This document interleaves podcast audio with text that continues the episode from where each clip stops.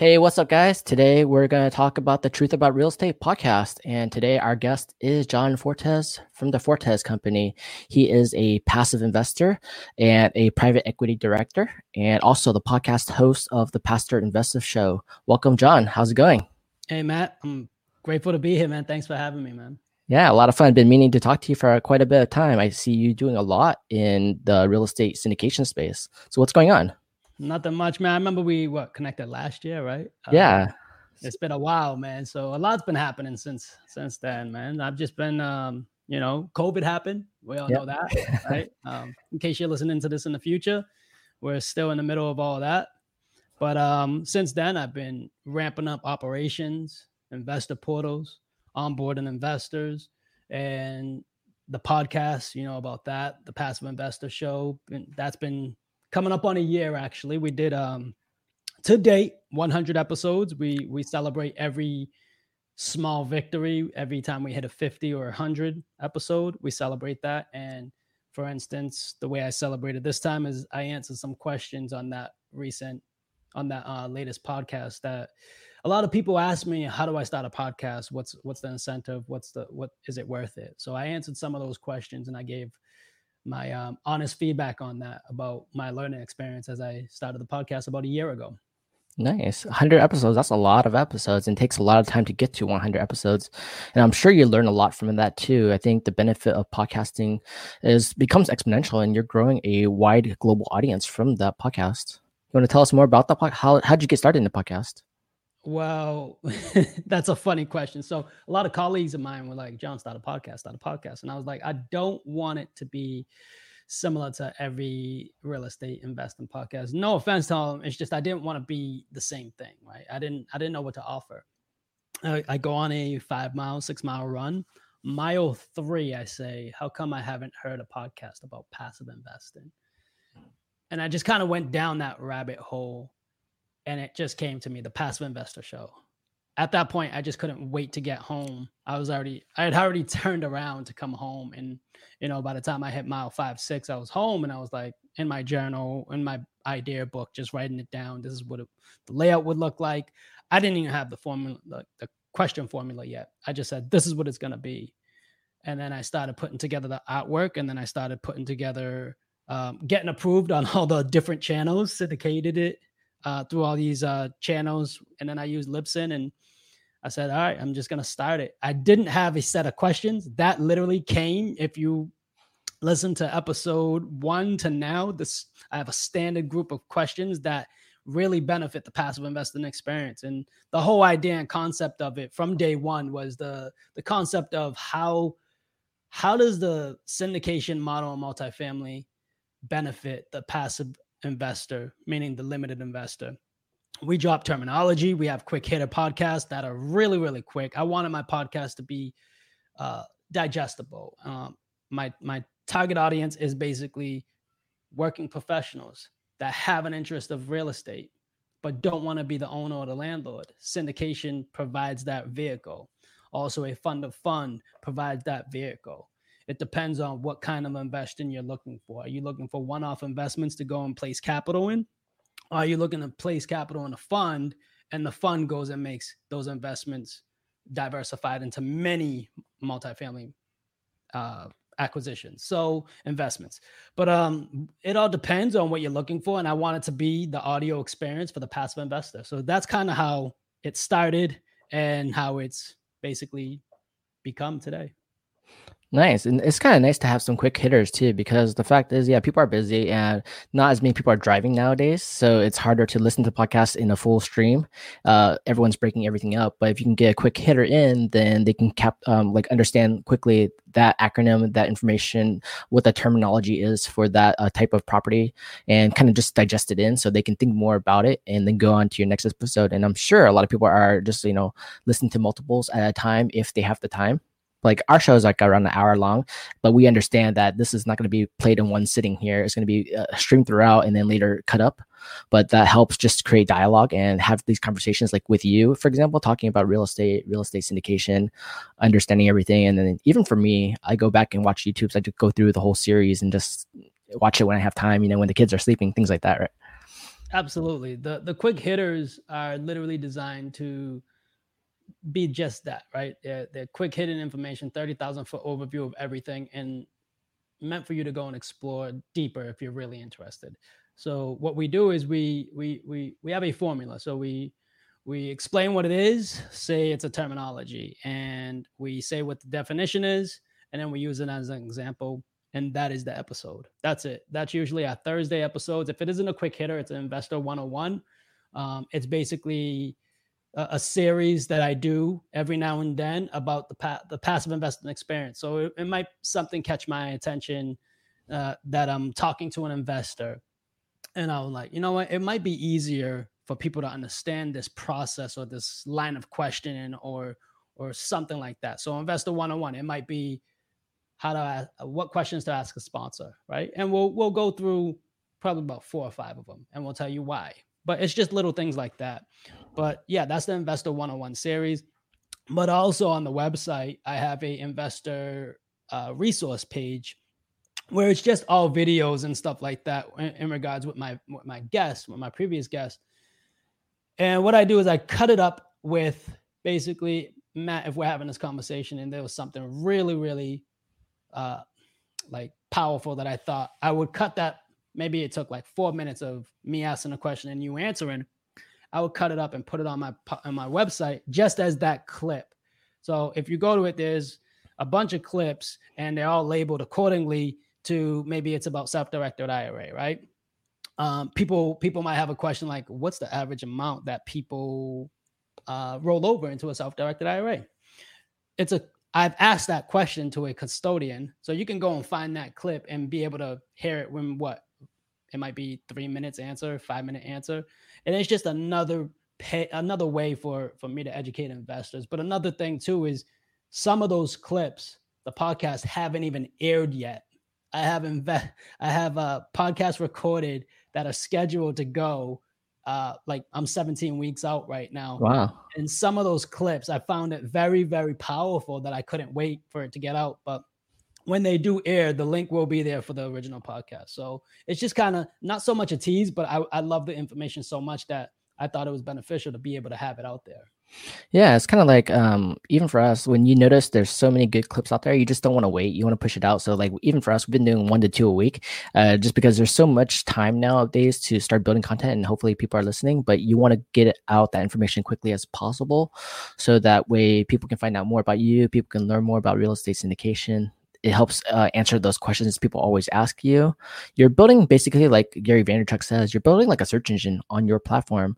Your search engine is the fact that they can listen to your show, digest all these, you know, quick hitters that are basically FAQs, and it helps your audience understand more about you, what you're doing, about the syndication, and it saves you time actually too. And they get to learn about you and know more about you. So that's actually a great thing to do, and I think I find that really valuable.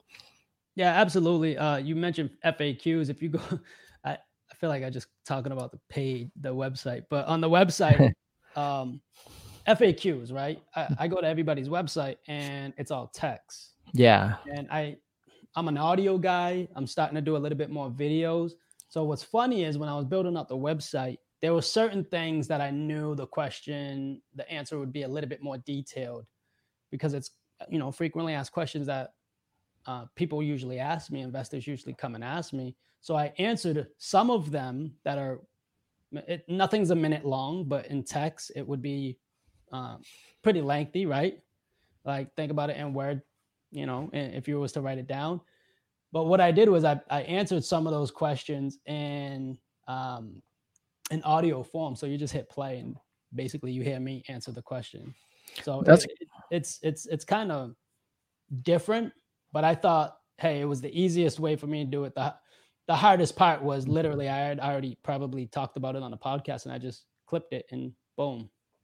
Exactly. And I find that's actually the best way right now to provide a lot of value and education to coach and train people. I think the easiest way is just doing quick video, um, audio, and then if you want to transcribe it into, uh, you know, text but at the same time a lot of people are busy with that and it's hard to you know sit there and write text and just write for that long because you know it's time consuming to write it takes a lot more time than make it a quick hitter Uh, so let's actually do this. So we're gonna, you know, jump into real estate and talk about real estate syndication. But before we do that, I actually want to play a little uh, clip right here. If I give me one second.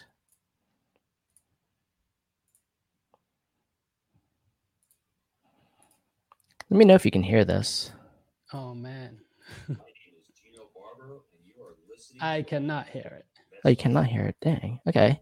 So basically, guys, when you're out there, go to johnfortes.com and click on podcast. You'll see here there's like 100 episodes already, and it talks has a lot of great podcasts, a lot of great FAQs, learning about real estate, multifamily syndication, and you can even see other guest speakers. You know, Gino Barbaro, um, a lot of other syndicators out there, Gene Trowbridge, who's a real estate syndication lawyer, and many more you'll see on here. And it's a great way to learn more about syndication. You can also check out our podcast as well. We're talking a lot about real estate, investing, syndication, and meeting a lot of great speakers and syndicators just like John. So let's go back then. Okay, so what is real estate syndication, anyways? Yeah, basically it's a it's a pooling of capital to go and purchase a you know a, a business, right? So in this case, it's real estate what we'll do is there'll be a general partnership where they're the operators and they have the experience, the know-how, um, the build, the business plan of what to do when they uh, acquire an asset. And then the limited partners are those who are just silent partners. They're private, and they're just placing their capital to as a limited partner. Passive investor is what we call them on our show.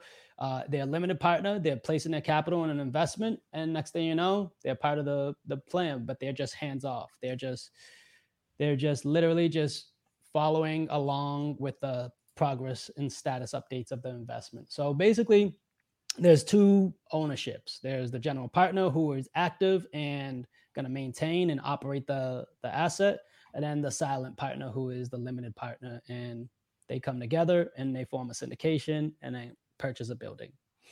I know a lot of people like in real estate life and you know like real estate agents and everything. They talk about oh, partnering together, but usually they try to form like a joint venture.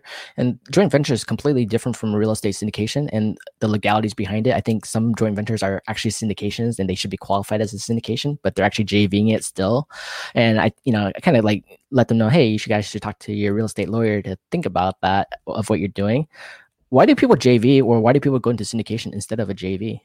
Well, the syndication is the if you I'm not a lawyer, but yeah. if you're offering a security with someone that is just putting the money up, that's considered uh, basically don't take my word for it. Please consult with an attorney. I am not a lawyer. of course.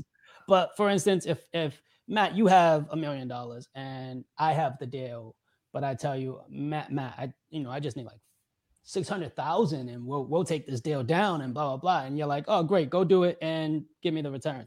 Literally, that's a security in my book, in my eyes. I just want to make sure that we are on the same page. And I might have to go and form a syndication because I'm offering you a security and because of the fact that you're hands off, you're not active. You might just be like, I don't want nothing to do with it. Just go and make me money, right?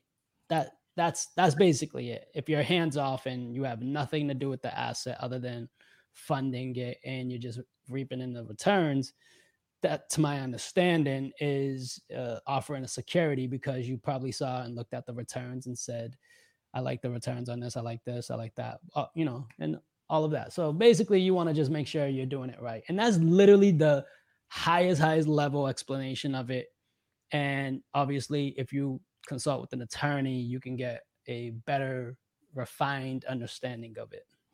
Yeah. So, you know, guys out there, always speak to your syndication real estate attorney. They are different than just normal real estate attorneys. You want a, a lawyer who focuses on purely syndication so that they can understand and guide you on, you know, the differences between a JV joint venture versus a syndication. But for the most part, you want to understand your operator, like under operators like John, um, Sarah Jung, and others, you know, out there that are doing this all full time and they're working on helping, you know, passive investors grow, you can be a active investor or a passive investor, but there's a difference between it. And that's why a lot of people do jump over to real estate syndication because you can work with multiple operators, multiple properties, multiple locations and build your, you know, your passive income and have less worry, less stress. Why do people go into passive income anyways, John? Well, there's a few in my experience, investors either preserving their wealth um, hedging against inflation. There, it's just tons of reasons. There's no one reason for because my reason might be different from yours, right? Mm-hmm. Mine is my main reason for investing is I'm trying to like my my game is I'm a sports guy. I look things in in sports analogies is if I don't invest my money, inflation is up one nothing. Right? Inflation beats me.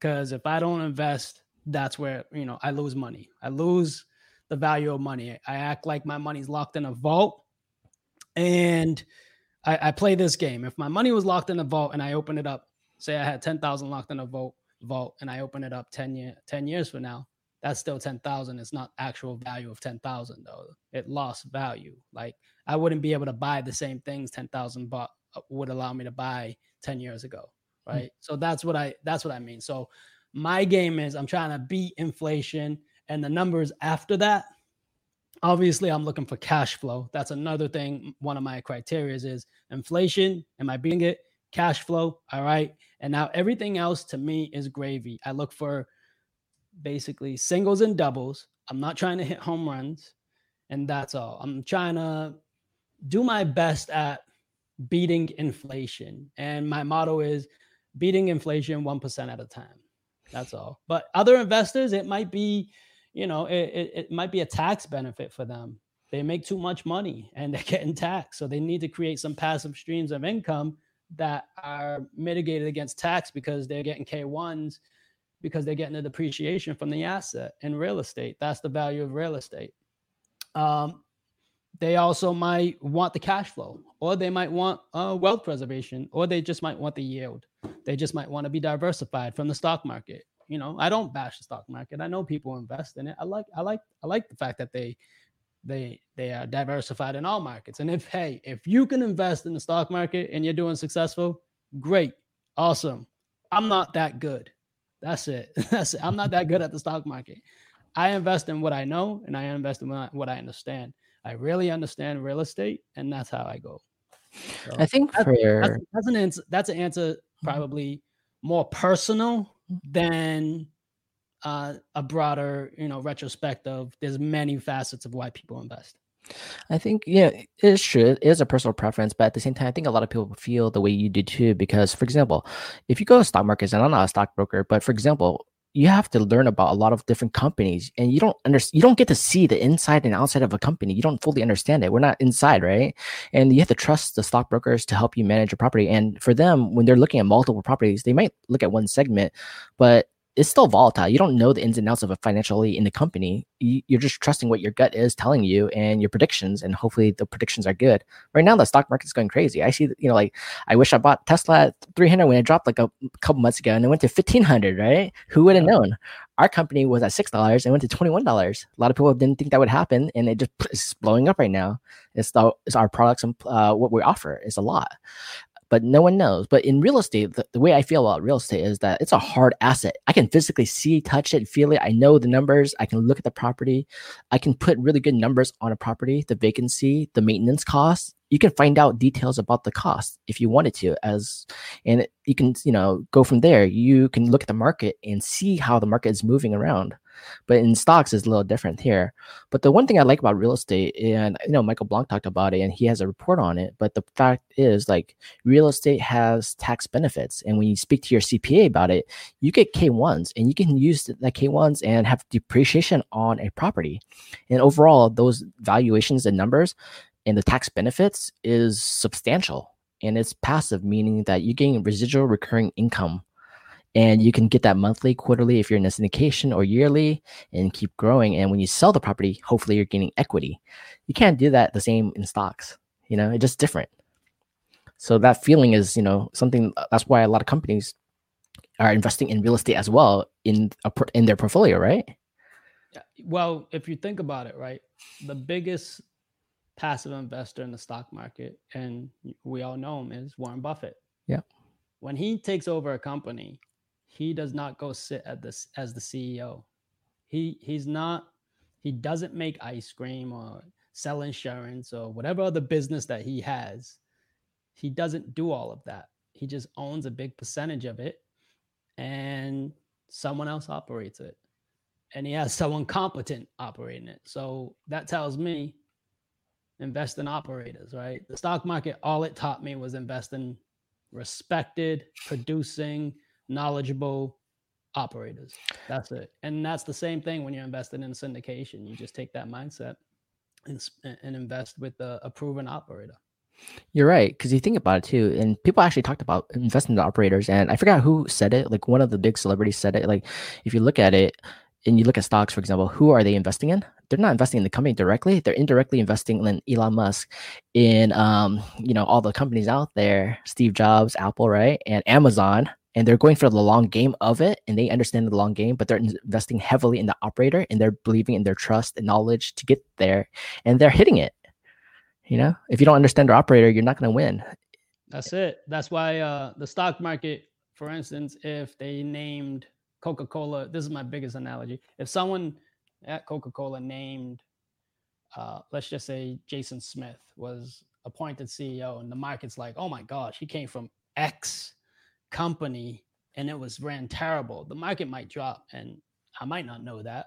I might not even know who the guy is, right? And then all of a sudden, they might name Catherine Smith. And then next thing you know, Catherine Smith is freaking phenomenal, runs the operations awesome. And then the stock market is just, I mean, the stock price is just soaring. So it tells you invest in operators. That's true. So going back to the real estate syndication, how do you even find operators, anyways? Great question. Great question. So it depends. Are you are you going to conferences? That's the that's the fastest way. Mm-hmm. Um, Google searches, uh, real estate forums like Bigger Pockets. There'll be a few out there. Um, it's just you might come across them because you might see a five a reg a reg D 506c where, where it's an advertisement and you might go and explore and find out that this company is a real estate company so you might want to explore and who the people are um, it all depends man. It, it, you know online they're everywhere. Then it's not like it's a secret space in the world where you can't find they're, they're everywhere. If you if you if you're looking for something you're going to find it right? So real estate investing in syndications uh, google and, and and just do your best on basically learning about the operators. I think one thing too for learning about operators is, for example, look at operators like you, like Sarah, like others who are actively educating the real estate space, uh, people who want to passively invest, providing value, providing massive value actually equates to them wanting to learn more, to become involved, and to trust you because you're providing that value for free and you're showing them that you're doing your best you can to learn and to teach. And by doing both sides of it, you're building really great trust really quickly so that investors want to work with you rather than, hey, I just see a fancy website and I don't know anything about you. How do I trust that? I can't trust that off the bat just by looking at a fancy website, right? And I need to understand more. Network, get on the phone with the sponsor. Um, I tell people trust your gut. On the on the passive investor show, I say trust your gut. Your gut never sh- like, for instance, if me and my wife are making a decision and I feel 50% and my wife feels completely off, I, I trust her intuition. Her intuition has like saved us a lot of time, money, and and and yeah, time and money. So I trust her a lot when when we're like praying on something and 50-50 about something.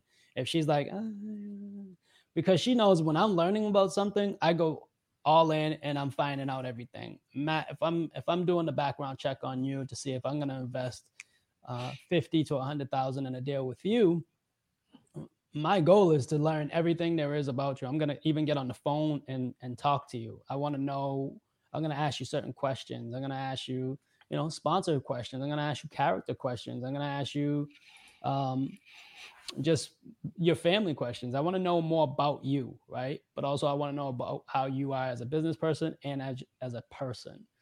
But also, I'm going to Google the hell out of you. I'm gonna find out if you're on LinkedIn, if you're on social media. I'll, I'll find out. I'm gonna do as much research as possible. But here's the thing: I might not invest in your first deal. You might show me your first deal once we get acquainted, and I might not invest. I might want to see what the process is like. And I tell all my investors, don't invest in the first deal. And they might say, why? I had an investor just tell me recently.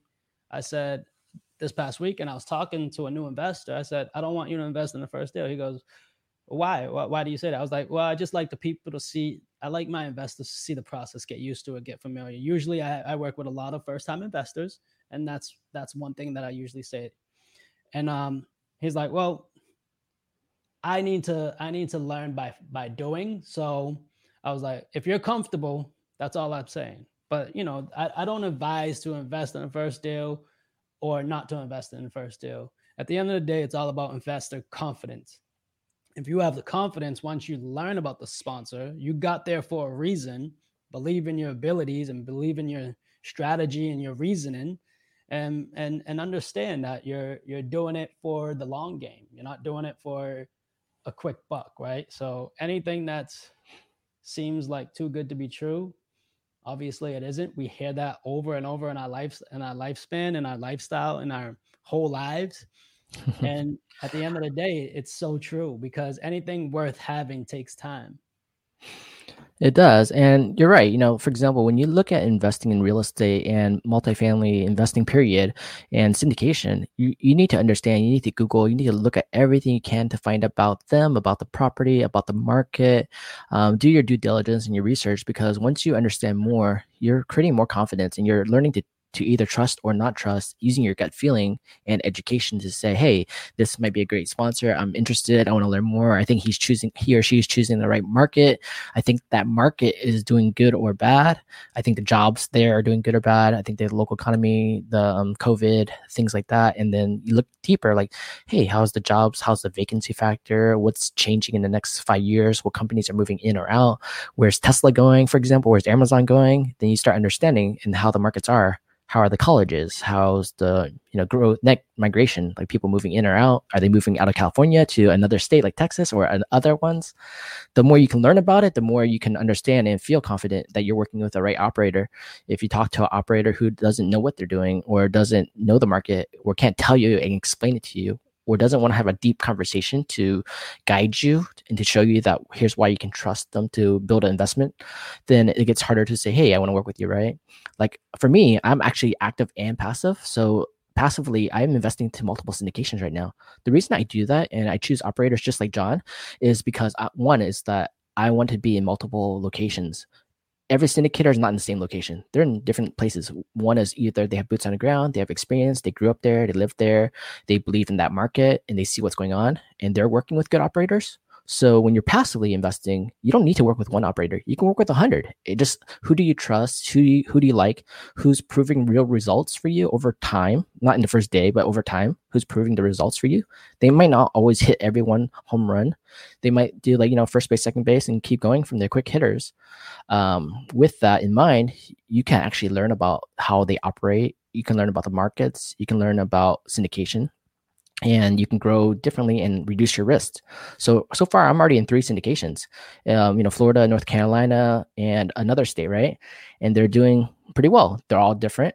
The numbers are different, but my risk is less, and overall, it's still better than just actively investing in certain areas where your price is super high. That's awesome. Uh, congratulations on being uh, diversified in three different markets. That's that's uh that's that's pretty you know it, it's honorable when you're taking control of your finances and doing things like that because you're, you're thinking long term and you're thinking for the future. Uh, you're setting your family up for, for for great things right? So at the end of the day you're going to teach your kids something about this and uh, growing up because at the end of the day i didn't have advantages and opportunities like this growing up. I wish i had someone to guide me. So you being able to already be in a position to be able to tell your kids later on that that already is a win for you just by investing in one deal right? So now you get the experience and you get to share how that goes with your with your loved ones growing up. And it's it's a different way of life teaching kids and friends and family about investing because it's a life changing thing. If you do it correctly and you know by just taking control of your finances and setting it up and paying off your debt and all of that and and setting yourself up everybody at the end of the day could live financially free if they really really focused on you know creating passive income and understanding the business model and that's why i'm truly passionate about it. It's just a it's a different way of life and a different way of thinking when you're when you're lining things up for the future as opposed to living in consumption You're right. And you know, like I think Warren Buffett said, like everyone needs like 12 to 14 streams of income. They can't just rely on one stream of income, meaning your primary job, right? Because what happens when like COVID hits and you lose your job, then you're you can it's really hard and tough and you're going to go through that stress to go find another job and to make that happen. So the fact is that if you can start learning to invest learning where to invest who to invest with and start at lower numbers if you need to and just keep building it and build multiple streams so that you're reducing risk. But when you can build 12 to 14 and i don't have 12 to 14 but if you can build it then it becomes easier to start becoming um, passive start having a retirement plan an exit strategy so you can ha- have more fun because i think you have more fun when you have less worry right you can enjoy you do your passionate job uh, things you want to do and build like this Absolutely, man. It, it it starts to compound, and when it starts to compound, and you start seeing the benefits of, oh man, I could be a little bit more hands off with my job and take less hours, right? Yeah. I I don't have to work all that overtime. I don't have to do all this. Or I can spend a lot more time with my family making a lot more meaningful memories because you have maybe an excess amount of cash that you're already growing. You planted the tree and it's growing, and you can go ahead and do that vacation, that that once in a lifetime experience with your family. Um, it's just little things like that. It's just it takes time to get there. Nothing happens overnight. It's just you got to put yourself in position from day one to be able to do that. So creating a freedom of choice, then that's I think one of Michael Blank's big things, like you know, uh, financial freedom, right? And the financial freedom is basically you know creating these multiple streams of passive income. It doesn't all have to be real estate. It can be real estate stocks other dividends other assets and multiple things but as long as you can keep building.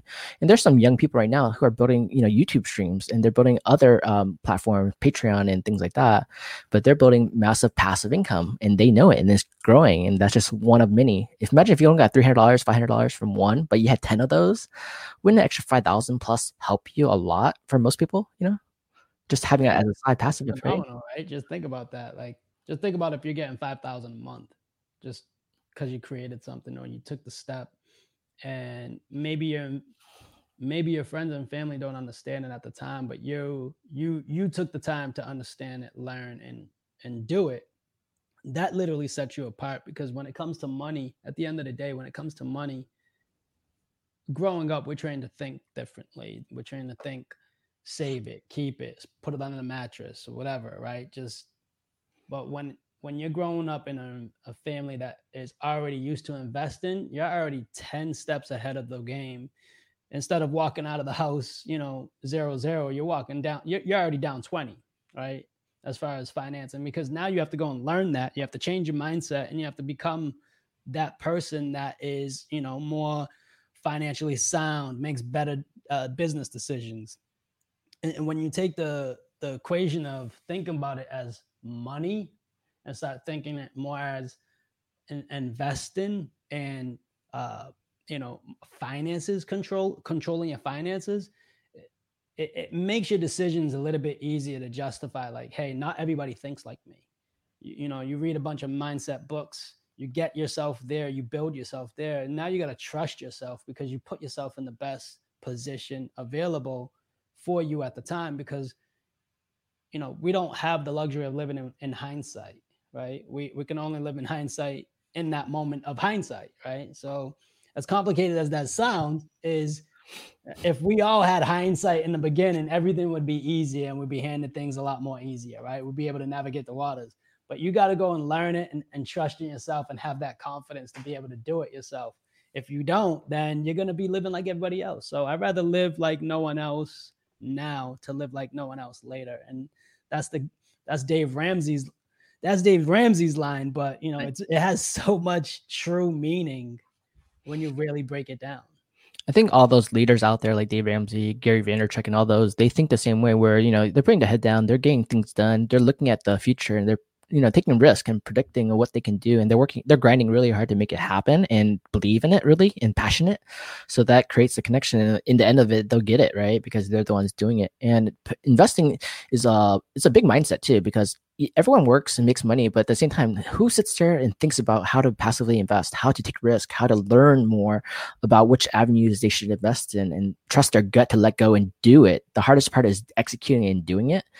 But if you can just take small little chunks and get that part going and slowly invest, like when you're doing um, real estate syndication, the minimum buy-ins are not always like you know 50000 100000 there has been some that are less and there's some that are a lot more. But if you can learn research your operators you can find in. Like i did one small one on purpose like for um, grant cardone. He let one go for 5000 and he goes this is on purpose. This one syndication is for the masses. I want everyone to just see what i do how i do it and why i do it. You can start with 5000 or you can put a lot more. You know i jumped in and the reason i jumped in is because i want to see how he does his thing all his um, his live events, all the information inside the PPMs, the the legal documents, that has more value to me than five thousand dollars because I can just see what he's doing and watch how he's growing. And the other syndicators as well, different markets that I can believe in, and you know things I want to invest in. But by doing that, I'm taking my risk. I'm learning. I'm trusting them that they're good operators, and you know, learning all about them, seeing their events and how they speak to investors. And otherly, passively, like you know, I created my own Avant University school for online education for real estate marketing, sales, and tech. And even in the last, like I would say, like last five months, I built it for myself. I built it for my team, and there's already like 110 students in there and that's nice because they're not all my all my all my agents. And it's growing passively every month. It's, it's getting bigger and bigger and bigger. Every week i see new sales coming in. And congratulations man. it's that's fun. awesome. it's like another passive stream. So it's not real estate syndication. It is real estate and education right? But that's a separate stream that could quickly add value. But at the same time the main benefit is educating everyone out there that of what you know and do. That's awesome man. That's awesome. Yeah so it's um the the the busy working professional uh, like you said you said something like along the lines of no one knows to to passively invest. They just know mm-hmm. to invest right? So hands off investing is more um it's more of you know investing with sponsors right? Investing in operators. You you kind of we kind of already do that naturally when we do it with our 401ks right? So someone else is managing that account and making the investments and uh, with the 401k. So we just throw money into it every every week or every month or whatever you get paid. At the end of the day, someone's managing that. Now, if you take another step into the real estate world, you're investing with a sponsor. They they got the experience, the know-how, and uh, they just you know they got the deals. And now you're investing with them, and maybe uh, we practice this first investors fifty thousand minimum, and then every deal after that is 25,000 uh, the minimum for them. The first time though is the 50,000. It's just um, that's just been our pro- policy and our model going forward. That's how we we've adapted and and and, and seen things. There's reason behind that. Some people come with a, a big chunk of change and they want to be diversified and they don't want to throw it all into one deal. So they might put a hundred thousand in one and maybe want to put 75 in another. Might want to put 25 in another. It's just every every deal is different, right? They like di- different opportunities for different reasons, but also uh, when they're when they're they're they're busy professionals. So Matt, if you was a doctor, I wouldn't want you to not be a doctor, especially right now, right? Like we need doctors. COVID, we need doctors. Now, if your intent is to one day build enough cash uh, cash flow and passive income to one day leave your practice because you're maybe getting up there in age or something like that. Or maybe your intent is you really love being a doctor, but you make a ton of money and you'd rather preserve it, grow it, build it, eh, or you're getting taxed, right? Or you just want to create another stream of income to pay down your school loans. Whatever it is, whatever your decision is, understand this the world needs you as a profession if everybody became a you know active investor we would have no professionals. Every high net worth in, individual became a active investor.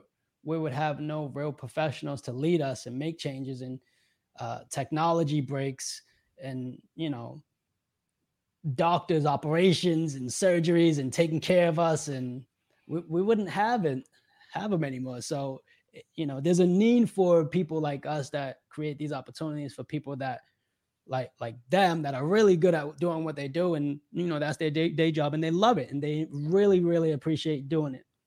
So you know the world needs them just as much as the world needs people like us. So that's what i like to say to passive investors saying you know thank you for doing what you do because you know the world needs people like you. So passive investing goes hand in hand as long as you're you know looking for the right reasons to do it if you look if you have the right reasons to do it you know, just by all means. But if your goal is to one day, you know, be active and go and be a landlord somewhere, sitting on a beach or whatever, whatever your lifestyle is, you know, you know, I can't, I can't. Who am I to tell you no, man? That's your goal. I love it.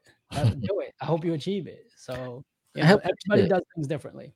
It is. And like, for example, for me, I started real estate when I was 24. I actually bought my first San Francisco house when I was 24, 25, and started investing in real estate. And that's how I got into real estate. And it, it wasn't easy. I took the risk, but I came from an IT tech background, just like you did.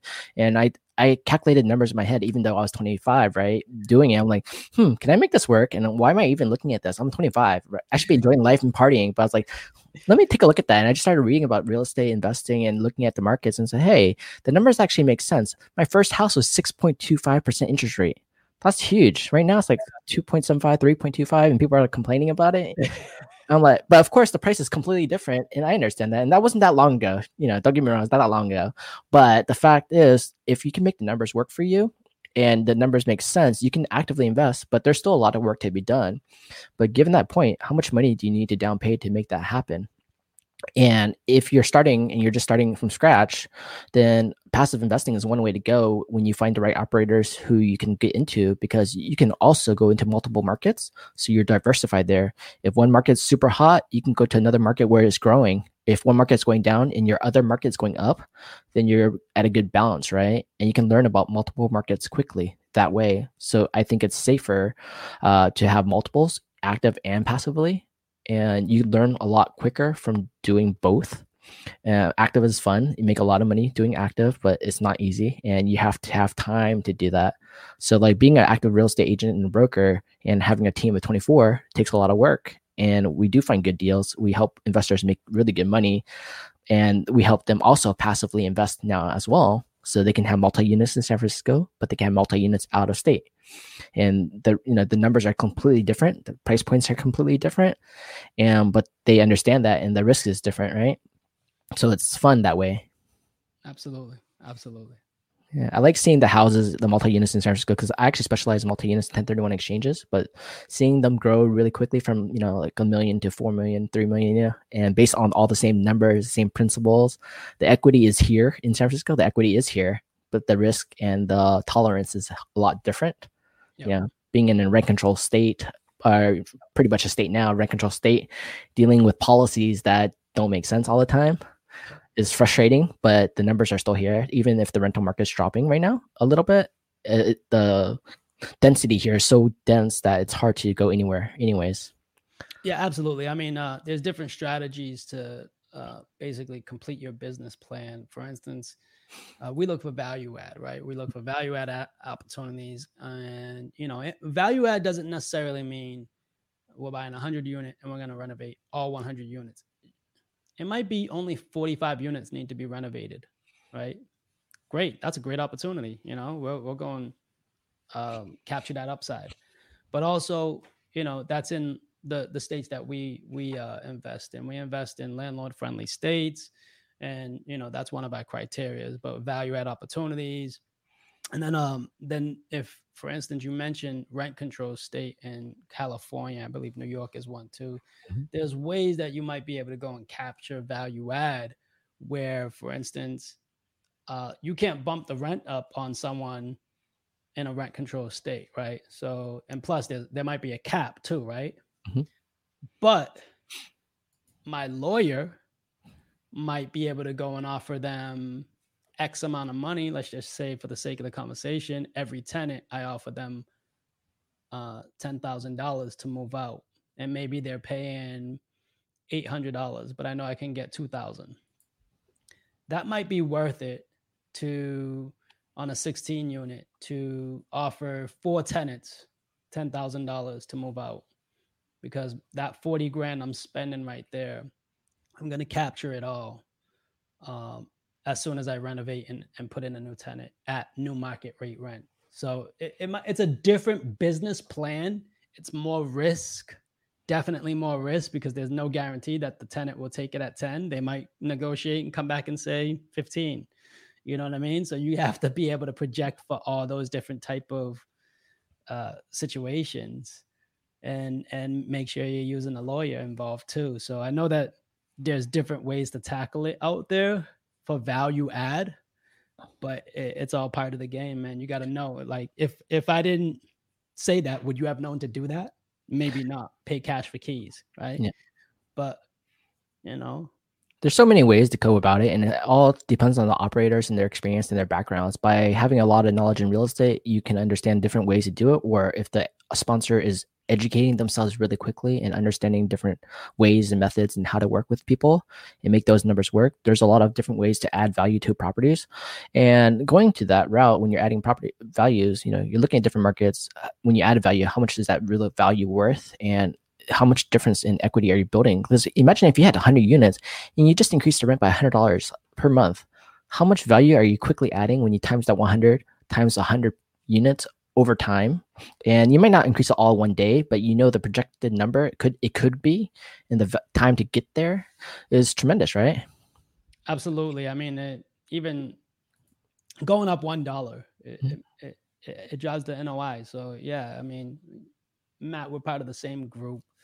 Uh you see me reply to people's underwriting uh, on certain platforms and stuff like that and help them guide them to be a little bit more proficient when it comes to underwriting an asset. Uh, in the beginning, when when a new investor comes along, there's more placeholders and kind of uh, guessing because they're not really understanding the the true value of the market. But when you dive in and you confirm your numbers with a PM, you confirm your numbers with the with the construction costs, you confirm your numbers with contractors. That's when you really lock in. And the biggest thing that I see is people really don't lock down the tax information because mm-hmm. the tax jump from the new um, the new purchase price could could really turn your numbers upside down at the end of the day. So don't yeah. guess at that.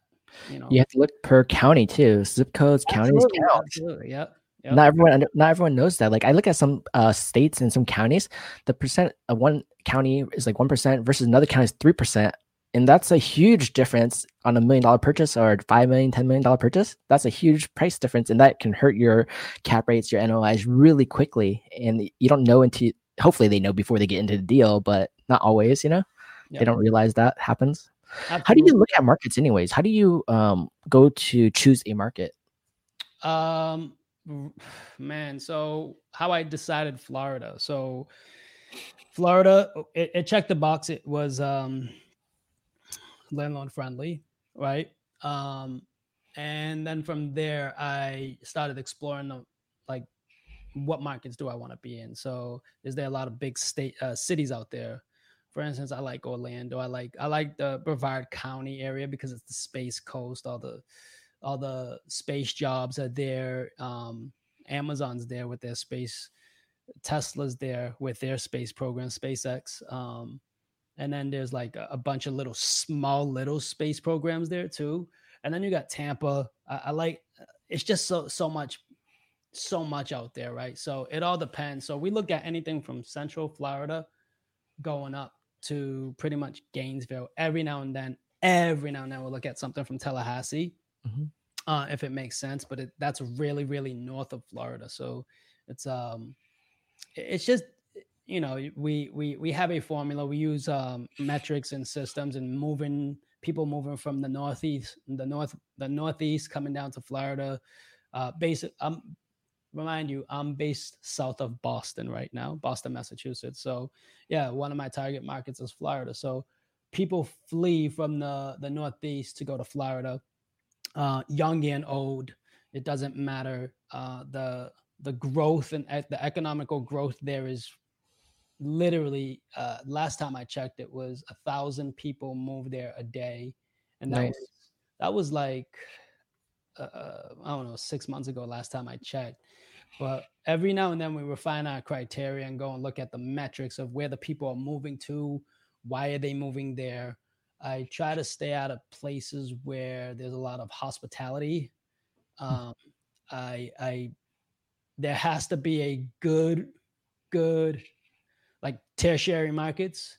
Um, I like secondary markets. I like, I like primary markets, but tertiary markets, there has to be some incentive there. There, you know, but um, it, it's little things like that. We look at a lot of things that probably a demographer would look at. So a demographer is a, a counting of people, and they study why they, for instance, you know, Harley Davidson, their sales have gone down. Why? It's because the John the the generation of people that bought Har- Harley Davidsons didn't pass that down to their kids, right? Their kids and into other things. So it only makes sense that Harley Davidson sales will go down. So demographers look at things like that and they understand that every generation brings its different type of feel or aspect or anything. But uh, as far as renting, people are getting married later, people are having kids later, they're starting families later, they're enjoying their life, they're coming out of school with high debt, and that's the sad part. And you know, it's it's transitioning into a renter's nation. So there's a lot of numbers and metrics that fit everything. Um, and yeah, um, one of my next steps as a as a company is to hire a demographer eventually, or to contract one out and just really fine tune those numbers according to uh, our research. So yeah, that's that's little things like that to understand which markets to invest in in the next ten years. Um, that's the next step that we're going in. That makes sense, and it's a great way to do it. Like, for example, if you have a Google Sheet, Airtable, things like that, where you can actually list out the states, list out the data, list out the numbers of you know net migrations, income growth, job growth, uh, companies that are there, companies net uh, people are moving in and out of that, and watch the trends and forecast every year and look at the the way it's growing. And by understanding that too, like you look at other syndicators where are they going? Why are they going there? What are they looking at that you might miss or not not see yet or find out the opportunities? But there is a lot of um, syndicators in florida right now. Even grant cardone grant cardone's heavily in florida as well. He's in naples and other states other cities yeah, in, he, he's more south right? Yeah. Yeah he's he's in a class a apartments south of south florida yeah, he loves that. I mean, he's he's pretty much uh taken over that whole area. I don't go south. The yeah. South it just doesn't make sense to pencil out. I think the numbers because of the, the, the unit size, because he's looking for like 400, 500 units. So it's completely different. And you need that space to be there to get that size count and make it like, you know, really luxurious class A properties. And other syndicators are looking at, you know, other normal areas where there's more um, traffic, more tourism, more things like that to enjoy. And the numbers make sense. A lot of people looked at Tennessee as well, Texas as well, Phoenix, Arizona, um, and there's multiple other states you look at as secondary markets, all landlord, markets, all landlord friendly. Uh, hopefully, good tax rates on most of them, and it makes sense, right? So, like seeing this here, you can see where syndicators are going. Why are they going there? What the companies are doing. Like right now, Texas is even booming more because Amazon, Tesla, these companies are going to be staying around. The other companies are going down are completely different, and hopefully, not all them move out of the area. How's Tennessee doing, anyways? Tennessee's been fine. It's just uh, we just sold our 41 unit from there in May. Uh, we held it for about 18 months, and it was it was it, it was exactly what I like. Uh, singles and doubles. It's just cash flowing steady, consistently. It, it, anytime I can talk, I, anytime I can mention an asset as being boring, that means it's singles and doubles. It's doing exactly what we projected and everything. So that's like good. I like boring. I can't I can't overstate that. It's what the you know, it's what the type of investment I'm looking for. I'm looking for a nice boring investment. It doesn't need to be a homer. What do you think right now um, with COVID and everything going on? What do you think syndicators are doing and multi- what's uh, happening in the multi-unit space right now? Uh, it, it, all depends on who you at, who you talk to. So um, some are on hold, waiting for the next six months to shake out. Some are waiting for the next uh, stimulus round to shake out to see how that plays out. Um, jobs are bringing people back slowly, but also uh, people are hiring, but people are taking their time going back. Um, but rent is being paid. So one of Mas- Maslow Maslow's laws is, you know, people buy food, shelter, and then clothing, right? Or or it's like food, sheltering, and love, right? It's the top three things people look uh, seek to do or seek to seek for themselves, right? So if we're selfish, we're looking to make sure we're fed, clothed, clothed. Um, I mean, fed, sheltered, and then at the end of the day, we're looking for love, a companion, right? Um, that's basically I, shouldn't say it's selfish, but you know what I mean, right? We're, yeah. We're, you know, it's almost it's like what we need. Yeah, it's almost yeah, it's what we need, right? So, mm-hmm. Uh, survival of the fittest, I guess. But um, at the end of the day, man, it's uh everybody's just you know has their own different strategies. If I find if I come across an opportunity right now that pencils out, I'm gonna I'm gonna take it down.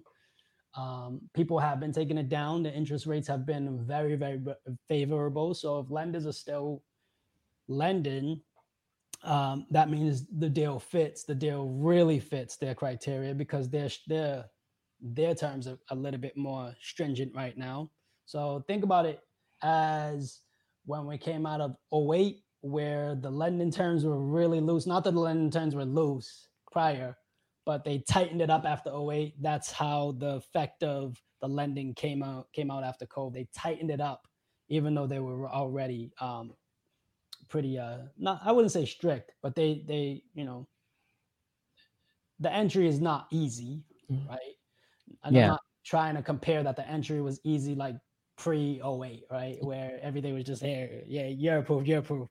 It wasn't like that. It's just that when they tighten up, they want to make sure that it's a safe investment as well. So a lot, yeah. of people, a lot of passive investors don't realize this, but the lender is the biggest partner in the deal. So the lender, and then it's the passive investors. So that's how it is that's good because there's also you can say there's a second pair of eyes on top on top of the team. There's also another pair of eyes the lender and they're really stringent and they want to make sure that they believe in the, the property they believe in the location they believe in the economy that it makes sense and with the risk factors involved that they're going to move forward with you as a partner to you and your investors uh, to do that. So you're getting an extra set of uh, eyes to look at it and say yeah this actually still makes sense. The numbers pencil out and you can go forward. Even with covid going on they're going to pencil out some number to make it work and a lot of syndicators actually, you know, being better on the numbers right now, being tighter, taking the risk into account even with it. But I think for the most part, a lot of renters are trying to pay rent. Hopefully, they can pay rent or delay the rent a little bit, but knowing the fact that they're going to pay. Um, for the most part, even for my syndications, I would say the most a majority wise they're paying rent and they're getting good numbers still overall, and they is better than they expect, right? You always take the worst case scenario right now. If you're buying right now, take the worst case scenario, but hopefully it pans out better than that and there's some good deals to go on too. Even uh, I think one of the syndications we got into, the syndicator operators were able to negotiate a big uh, price reduction based on COVID happening, and that number actually penciled out. And the rent projections were actually way better than they thought. So they hit, I would say, almost a home run on that part of it because of the negotiation up front. Yeah, so yeah, I mean, upfront, you know, yeah, a, a lot of it still has to play out too. So you know it's uh anything can change over time but yeah, yeah um I, I, spoke to one lender uh, as probably about three months ago uh, or two months ago yeah it was about two months ago and they were literally saying they're shifting their focus to strictly multifamily.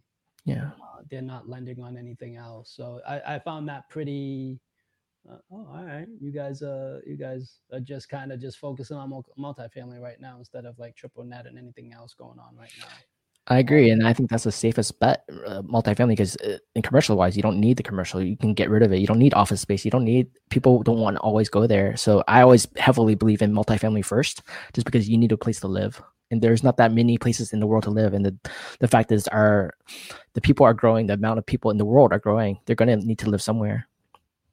So good. We're about to wrap up the show, but you know, I think we talked a lot today about a lot of great conversations, and you know, definitely want to get you to come back and talk again about more, talk about in detail more about syndications, multifamilies, the operations, how to make it work. Because I see a lot of podcast shows talk about the high level, but they don't get into deep detail on how to make it work and how to go through all the headaches to get your first syndication going and go from that route. And to do that, I only saw I think one or, one or two actually ta- started talking about it. Like, hey, let's show them what what it takes to become a real operator, how to get into multifamily, how to do it. And I think that would be a fun topic to go through and just have fun, you know, discussing that and learning from each other. Um, but how can people actually reach out to you? What can we, you know, how can they learn more? Yeah, absolutely. Um, you can go to johnfortes.com. Um, and yeah, you, you're, you're pretty quick with that. I like that. Um, the, the podcast is at passiveinvestorshow.com. Um, and um, yeah, johnfortes.com has all my social media links. You can find all the social media links from there. Pretty active, almost on all the platforms. Uh, yeah. Uh, yeah. Also, you can email me at uh, invest at johnfortes.com if you have any questions. Uh, I'd be happy to answer them. I'm always answering investor questions. I'm always, uh, you know, looking to help investors, and and and that's it. But lastly, real quick, Matt, go for it. Grateful for you having me on, man. I appreciate that. Thank you. I love it. I think you provide a lot of value to our community, everyone out there. Hopefully, everyone sees on you know Facebook, YouTube, our podcast, um, the truth about real estate. And before we let you go, like you know, you're also a mentor moderator for Michael Blank's uh, syndication and the teams, right?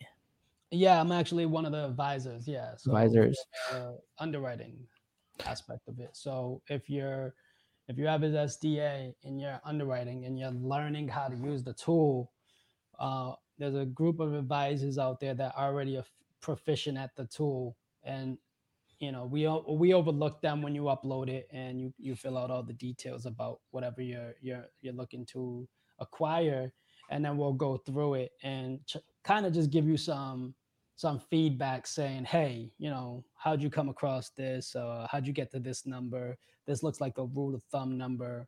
Um, where you getting this number from and stuff like that, just to make sure you're my my biggest thing is you don't want to hand off a business plan to the property management company who's gladly going to take your business but willingly fail because you gave them unrealistic business plan because your numbers were not realistic so just understand that any good PM will say, look, we can't meet these projections, or understand um, what the asset's doing down the street. If they're achieving the same thing that you're looking to achieve, you know, talk to the to the PM who might be managing that asset and say, hey, can we do this? Can we implement this business plan? So I push back a lot on, you know, refining your numbers and locking in and honing those numbers down to the last detail. And we already talked about taxes as well. So if you can lock in those numbers, you're, you know, I'm not there to green light it, but I'm, you know, there to help you gain that confidence as you continue to be, uh, become proficient at the underwriting tool.